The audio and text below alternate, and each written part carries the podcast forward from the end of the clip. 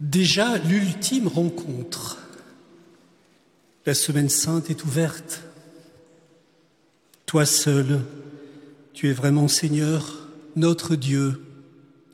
Toi pour qui régner, c'est nous sauver. Tandis que pour nous, te servir, ce n'est pas autre chose que d'être sauvé par toi. C'est ce que disait Guillaume de Saint-Thierry. Je salue les personnes présentes dans l'église Saint-Germain-le-Serrois, vous tous qui êtes unis à cette démarche par le direct ou le replay, amis de France Culture, KTO, Radio Notre-Dame, RCF. Nous avons cheminé ensemble à la suite du Christ. Une fraternité de discernement et de prière nous relie pour aujourd'hui et pour demain. S'il était invité sur un plateau de télévision, l'apôtre Paul s'y rendrait-il volontiers? Son discours à Athènes, au milieu de l'aréopage, n'est peut-être pas vécu dans un studio de télévision, mais il n'était pas un long fleuve tranquille. Tu nous rebats les oreilles de choses étranges. Pouvons-nous savoir quel est cet enseignement nouveau que tu proposes? Dans les actes des apôtres au chapitre 17, nous assistons de la part de Paul à une prestation magistrale. Il connaît le contexte. Il sait que la ville d'Athènes est livrée aux idoles. Il vient même de discuter avec les membres de la synagogue, mais aussi avec euh, les épicuriens, les stoïciens. Que peut bien vouloir dire ce radoteur Qui est ce messager de Jésus? Ce messager de résurrection qui est ce prêcheur de divinités étrangères. L'étrangeté de la foi chrétienne est-elle moindre dans sa perception en 2023 La minorité de notre situation dans la société signifie-t-elle l'extinction de tout témoignage rendu public? Notons chez Saint Paul une capacité étonnante. Devant cette étrangeté et l'aspect décapant de la provocation, il est très actif. Il commence d'abord par reconnaître le sentiment religieux de ses auditeurs. Leurs dévotions, leurs monuments sont nombreux mais ils constatent leur incapacité à nommer réellement ce Dieu inconnu auquel ils agrègent tous leurs caprices. Leurs divinités sont comme des aiguilles aspirées par un aimant. C'est la grande confusion. Le Dieu inconnu atteste leur impasse à le connaître et à être connu de lui. Dieu n'est pas une statue en or, à l'effigie de l'imaginaire. Paul ose le dire. Cela lui donne tout le souffle pour décrire qui est le Dieu de son amour, son Dieu, source de conversion pour tous et partout. Dieu, dit-il, a accrédité un homme, Jésus, en le ressuscitant d'entre les morts. La résurrection n'est donc pas une doctrine éthérée, elle est quelqu'un. Elle est, dit-il, la justice qui sera rendue au genre humain. Oui, Paul accomplit ici un exercice complet dans lequel on trouve à la fois le respect des interlocuteurs, mais aussi l'entière liberté, la liberté à dire le Dieu de sa foi, remarquons ce soir la triple réaction de l'auditoire. D'abord, euh, les uns se moquent. Deuxièmement, d'autres diffèrent la discussion. Troisièmement, quelques-uns cependant s'attachent à Paul et deviennent croyants. Rien de changé sous le soleil. L'espace public est ainsi habité très souvent de cette triple résonance. Ça n'a pas de sens. On est trop occupé pour voir euh, ce que cela nous apporterait. Ou, troisièmement, on est convaincu, séduit par ce message nouveau. Dieu fait du neuf aujourd'hui. On s'en moque car euh, on ne le crédite de rien de bon pour l'homme. On zappe sur un autre programme moins impliquant ou on entre dans le dynamisme spirituel de cette recherche de foi. La fragmentation numérique, la sécularisation vertigineuse, les agnosticismes pluriels, les violences sociales et identitaires côtoient aujourd'hui un humanisme à la fois résilient et abîmé. Il est résilient car il veut sauver la planète, mais il est abîmé car l'homme ne sait plus se recevoir d'un autre. L'homme veut disposer de lui-même, de sa conception, à sa fin de vie. Athènes a donc convoqué Paul en ami du Christ. Nous venons de voir qu'il ne s'est pas dérobé. Il était essentiel pour Paul d'être présent, comme euh, aujourd'hui sur les réseaux sociaux de notre temps. Mais on n'établit pas sa demeure dans un amphithéâtre ou dans un studio. C'est à Corinthe à Corinthe que Paul va résider. Il y demeurera même assez longtemps, nous disent les actes, chapitre 18, tout en se ménageant la liberté de ne jamais s'incruster par disponibilité aux appels de la mission. De même que le débat à Athènes n'était pas de tout repos, l'apostolat à Corinthe est également fait de, joie et d'épreuves. La joie de travailler de ses mains, puis de se consacrer à la parole, d'accompagner de nouveaux croyants, de prêcher, de baptiser, mais aussi les injures, les procès à endurer. La joie de voir des gens se convertir au Christ, mais aussi la souffrance devant l'incompréhension, le rejet. La joie de partager la mission avec Priscille, Aquila, Silas, Timothée et tant d'autres, mais aussi, mais aussi le défi d'une disponibilité capable de reprendre son chemin. Mais depuis le début de ma conférence, je n'ai pas encore dit l'essentiel. Dieu a visité le cœur de Paul. Sois sans crainte, parle, ne garde pas le silence. Je suis avec toi. Personne ne s'en prendra à toi, car dans cette ville, j'ai pour moi un peuple nombreux. Dans cette ville, j'ai pour moi un peuple nombreux Acte 18, 10. L'enjeu n'est donc pas de Paul pour Paul. Dieu exprime ici sa sollicitude. Le peuple est sien et ce peuple est nombreux. Ce ne sont ni Apollos ni Paul qui ont été crucifiés. L'élection du peuple est dans le cœur de Dieu.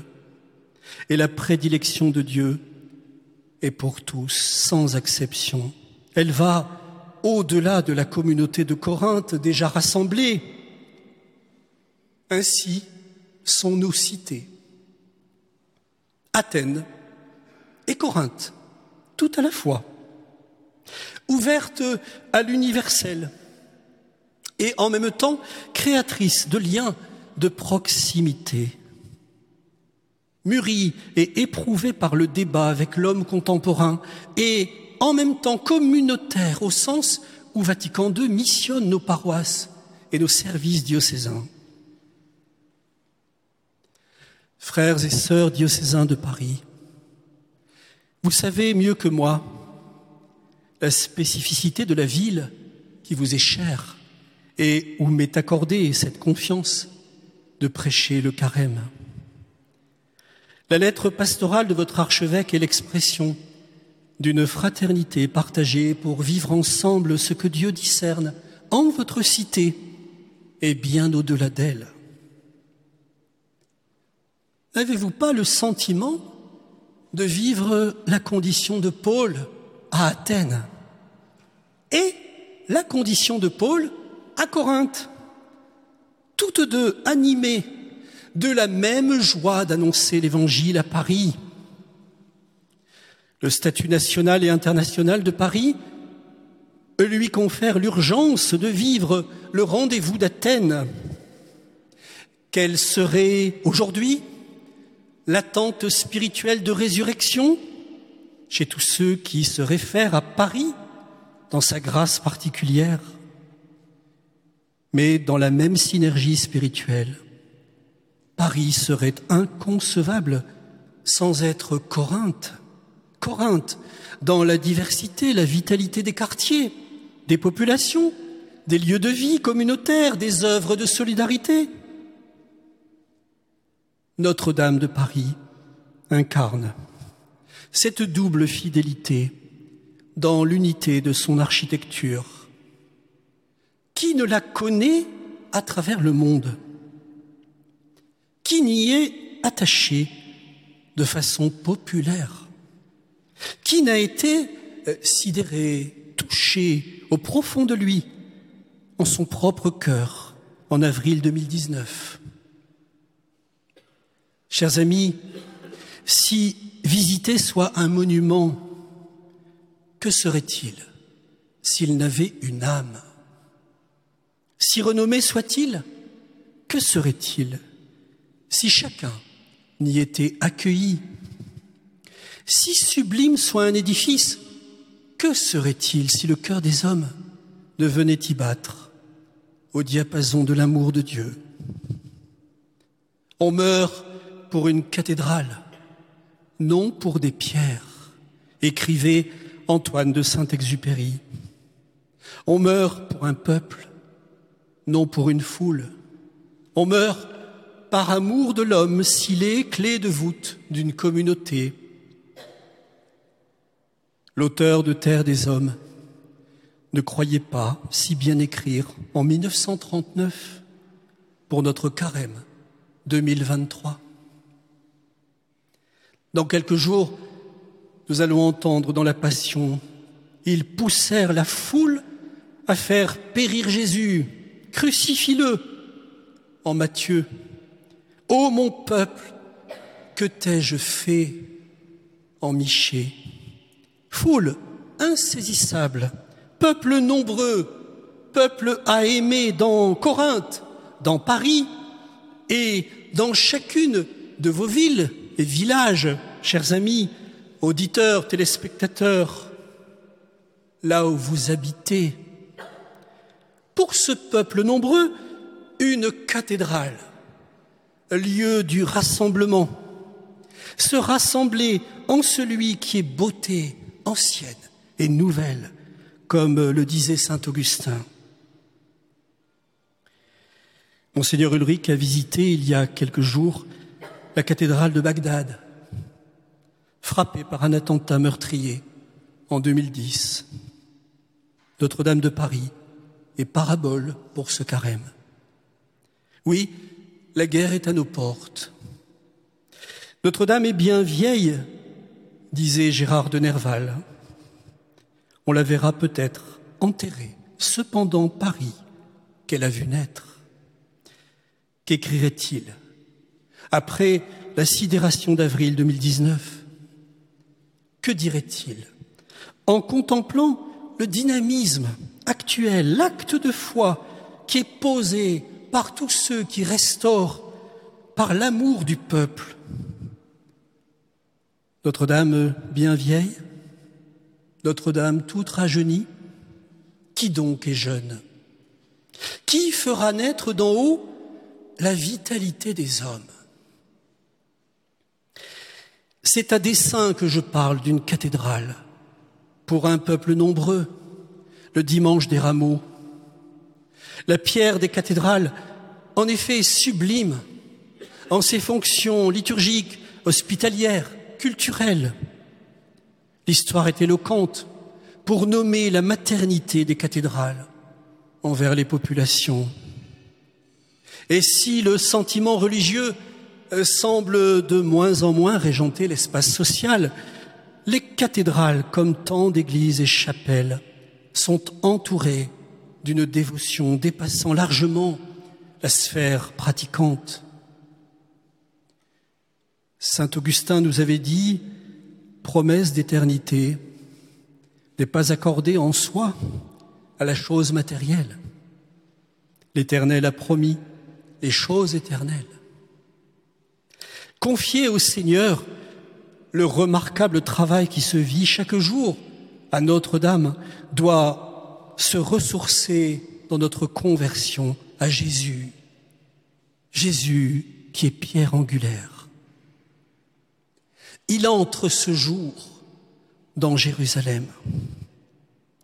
Dans une homélie des rameaux en 1615, François de Sales note le désir de Jésus de retenir toute sa gloire et sa splendeur au-dedans de lui.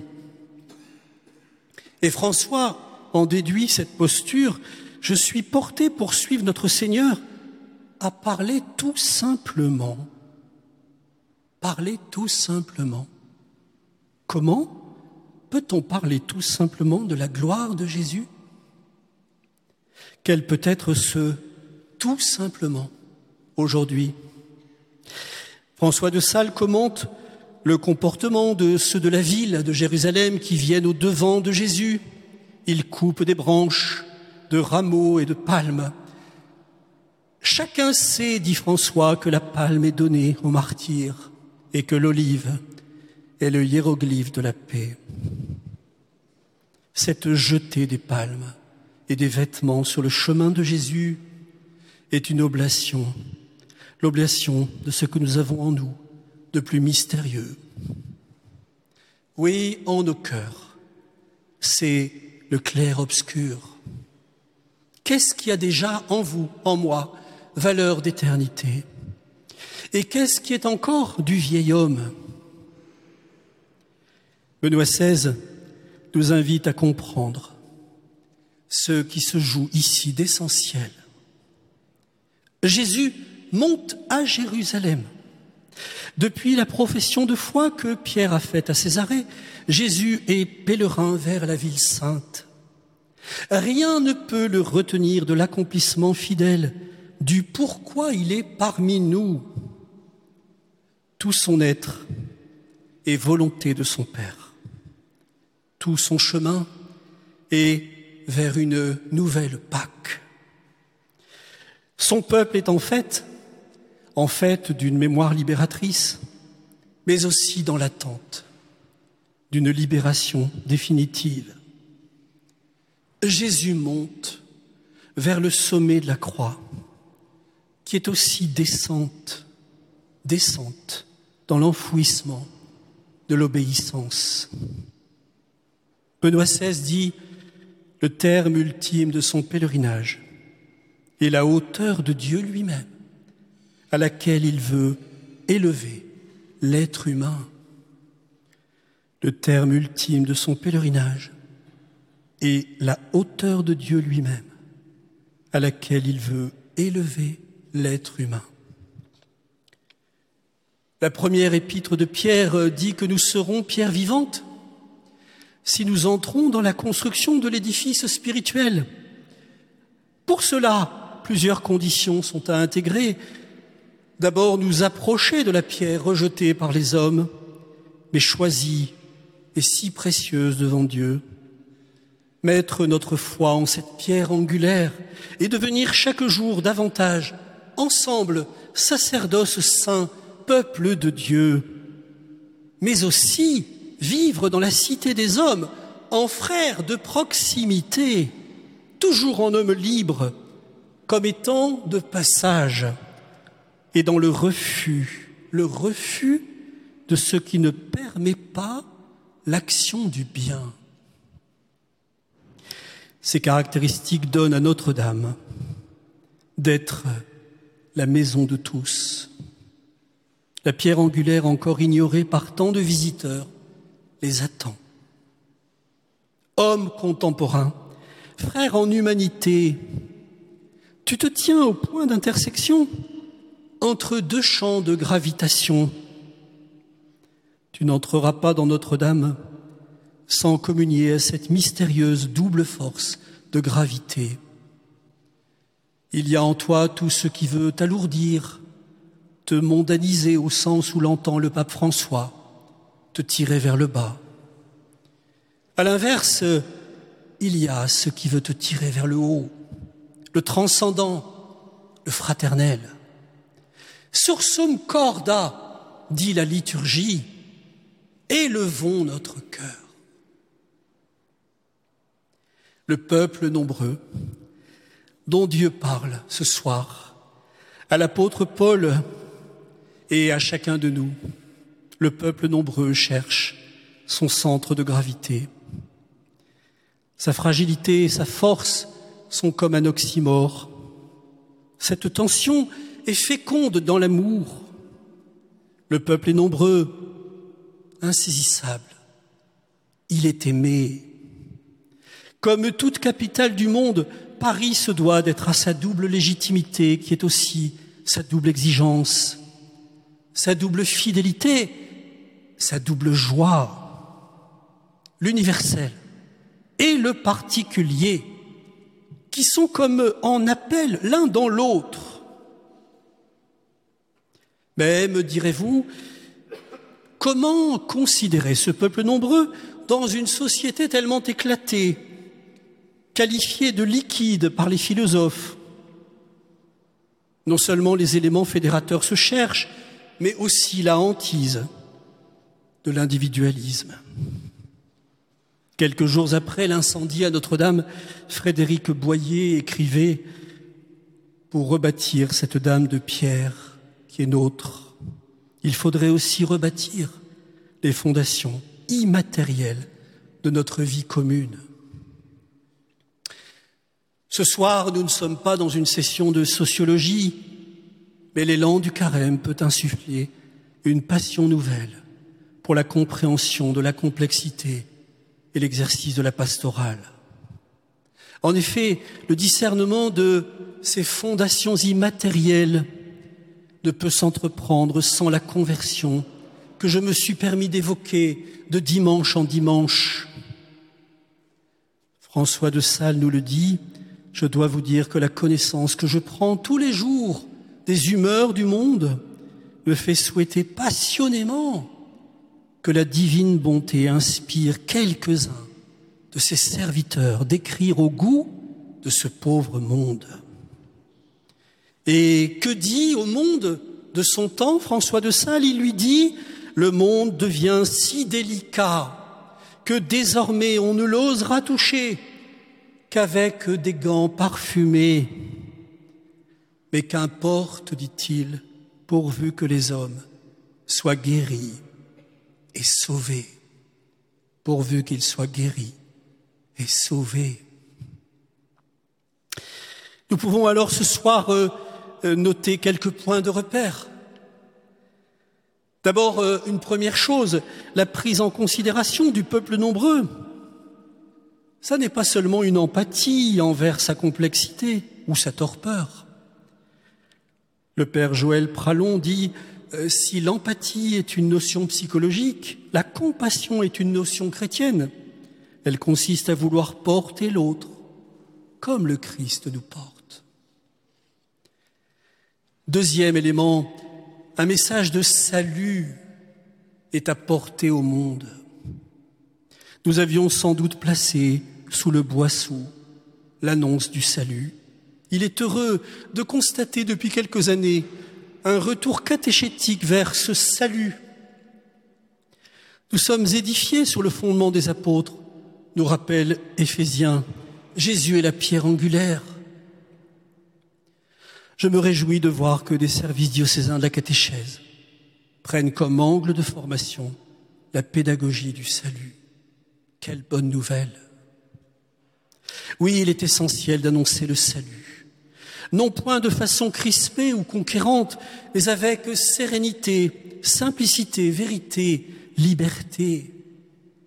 C'est la grâce d'une cathédrale d'être le vaisseau qui incarne ces siècles d'une relation entre la culture et la foi, d'être parole pour aujourd'hui. Nous savons le souci du diocèse de Paris que Notre-Dame soit hospitalière pour tous, tout en les nourrissant de la proposition du cœur de la foi. D'où euh, un troisième repère, si je puis me permettre l'expression, Jésus entre ce dimanche dans Notre-Dame sur le dos de l'annon, de l'annon de Bethphagée. Par quelle autorité fait-il cela? Sinon, par celle de reconstruire en trois jours le temple de toute vie humaine. L'humilité royale de Jésus doit être la nôtre. Joseph Ratzinger, dès 1969, avait annoncé une église qui deviendrait petite, mais devant repartir, plus ou moins, des débuts. Tandis que le monde était plein de remises en question, Joseph Ratzinger entrevoyait cette condition pré-pascale.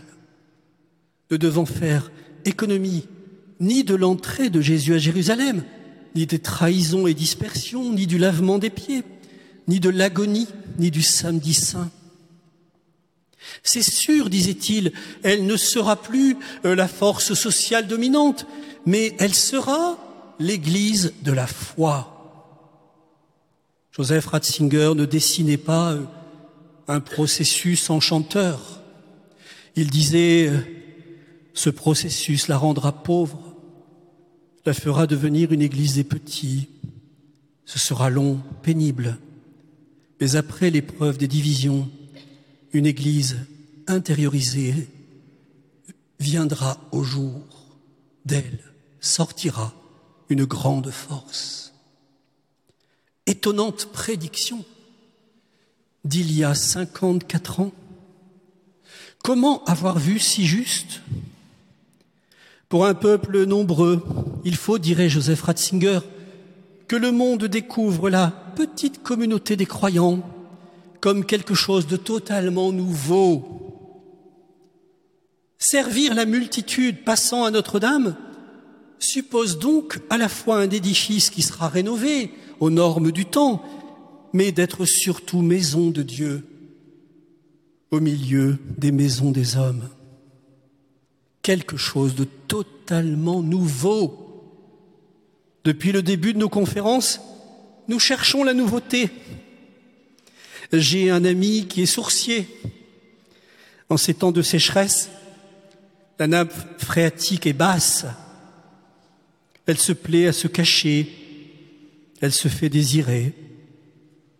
Il nous faut descendre en nous-mêmes, comme le fils prodigue de la parabole, et on descend d'autant plus profond qu'on est une terre assoiffée.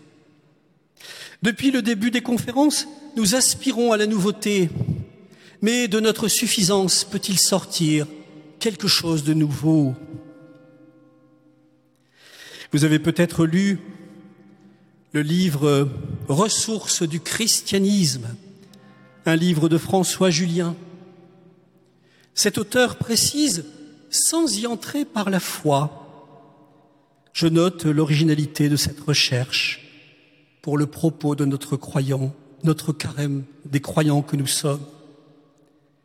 C'est étonnant comme quelqu'un se disant non croyant euh, présente le christianisme comme une ressource féconde, une ressource féconde pour connaître la vérité qui fait vivre. Quelle provocation pour nous à désensabler nos sources afin de les partager au monde. Quelle provocation à ne pas nous endormir. Les journées mondiales de la jeunesse à Lisbonne, les Jeux olympiques, mais aussi euh, tant d'événements de proximité, les défis sociaux, climatiques, toutes ces pierres d'attente de notre ferveur, notre accueil de la nouveauté, chers amis, est une recherche inlassable. Au moment précis où l'on te tient avec plus de force, écrit Guillaume de Saint-Thierry, au moment où l'on te possède avec plus de délices, soudain, tu t'échappes. Soudain, tu t'échappes. Guillaume parle ici de notre âme, toujours en recherche, notre âme en quête de l'époux. Nous pensons euh, tenir celui qui est notre amour, mais sa vie, nul ne la prend, c'est lui qui la donne. Sa que nous entraîne au-delà de ce que notre mesure peut concevoir. Frères et sœurs, nous n'avons pas fini d'être bouleversés de savoir que lorsque quelqu'un put enfin pénétrer dans le sinistre du 15 avril 2019, se discerner à Notre-Dame au milieu des éléments détruits, la grande croix dorée et Notre-Dame portant son enfant nous n'avons pas fini de saisir ce que Dieu veut nous dire à l'humanité, à son Église, par cette crucifixion et cette maternité. Emmanuel Godot dit, le poète, c'est cet homme qui, tous les jours, met son habit du dimanche, car il ne sait pas à quelle heure son Seigneur va venir. Le pèlerin du carême devrait être cet homme qui tous les jours apprête les cendres de son cœur à la divine résurrection. Le pèlerin du carême devrait être cet homme qui tous les jours prend la route de Jérusalem à Jéricho pour euh, soigner les plaies de ses frères. Le pèlerin de carême devrait être cet homme qui, tous les jours, déchire son cœur et non son extérieur. Dieu fait du neuf, ne le voyez-vous pas? Une homélie très ancienne du samedi saint dans notre bréviaire va clôturer ce cycle de Notre-Dame. Je la choisis parce qu'elle est un véritable commencement. Le Seigneur s'est avancé vers eux muni de la croix, l'arme de sa victoire. Lorsqu'il le vit, Adam, le premier homme, se frappant la poitrine dans sa stupeur, s'écria vers tous les autres, Mon Seigneur, avec nous tous. Et le Christ répondit à Adam, et avec ton esprit. Il le prend par la main, il le relève en disant, éveille-toi, ô toi qui dors, le Christ t'illuminera. Éveille-toi, ô toi qui dors, et le Christ t'illuminera. Je remercie vivement Monseigneur Ulrich de sa confiance ainsi que toutes les personnes qui ont facilité ces rencontres fraternelles et spirituelles avec vous. Thérèse de Lisieux disait, tu le sais, au Seigneur, pour t'aimer sur la terre, je n'ai rien qu'aujourd'hui. Chers amis, nous avons aujourd'hui pour aimer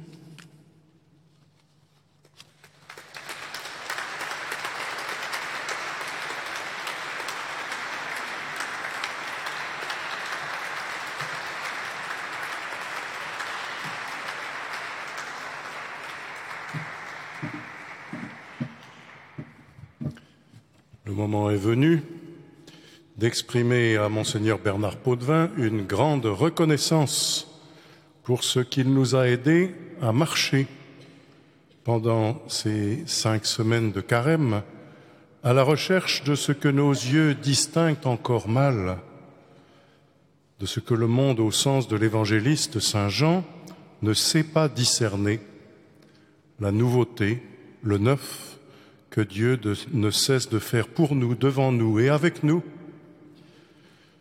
Nous qui ne sommes que cendres, mais cendres aimées de Dieu, comme le dit volontiers le pape François, quand le feu va toujours de la flamme jaillissante à la cendre inerte, Dieu fait revivre la cendre, ranime les braises et danser à nouveau la flamme, chemin de carême, de la cendre du mercredi à la flamme de la nuit du samedi. Rien n'est jamais perdu pour Dieu, dit le cantique. Je commence à me convertir, disait cette centenaire que vous alliez visiter.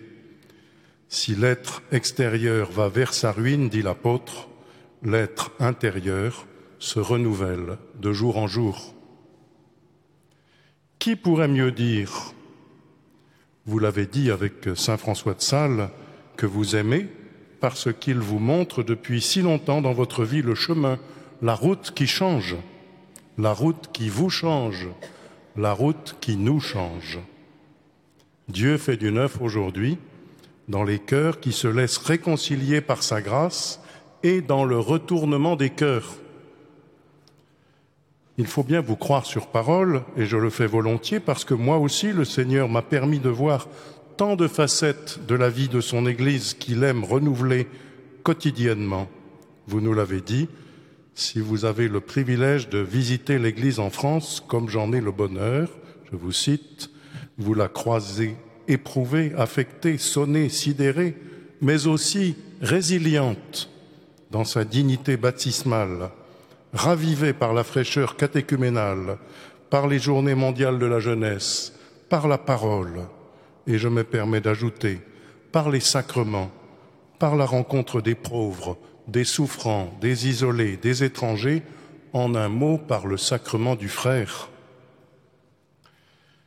Vous nous avez cité cette petite fleur cueillie dans le jardin des pères de l'Église de ceux qui scrutent la parole de Dieu, qui parfois dans la solitude se heurtent à des mots qui ne leur disent rien, et se levant vers un frère pour lui en demander le sens, rencontrent l'ange qui les éclaire.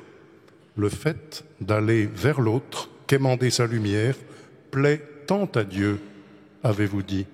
Le fait de sortir de soi, le fait de recevoir la parole les uns des autres. Mais pour pouvoir faire cette démarche, il faut humilité et douceur.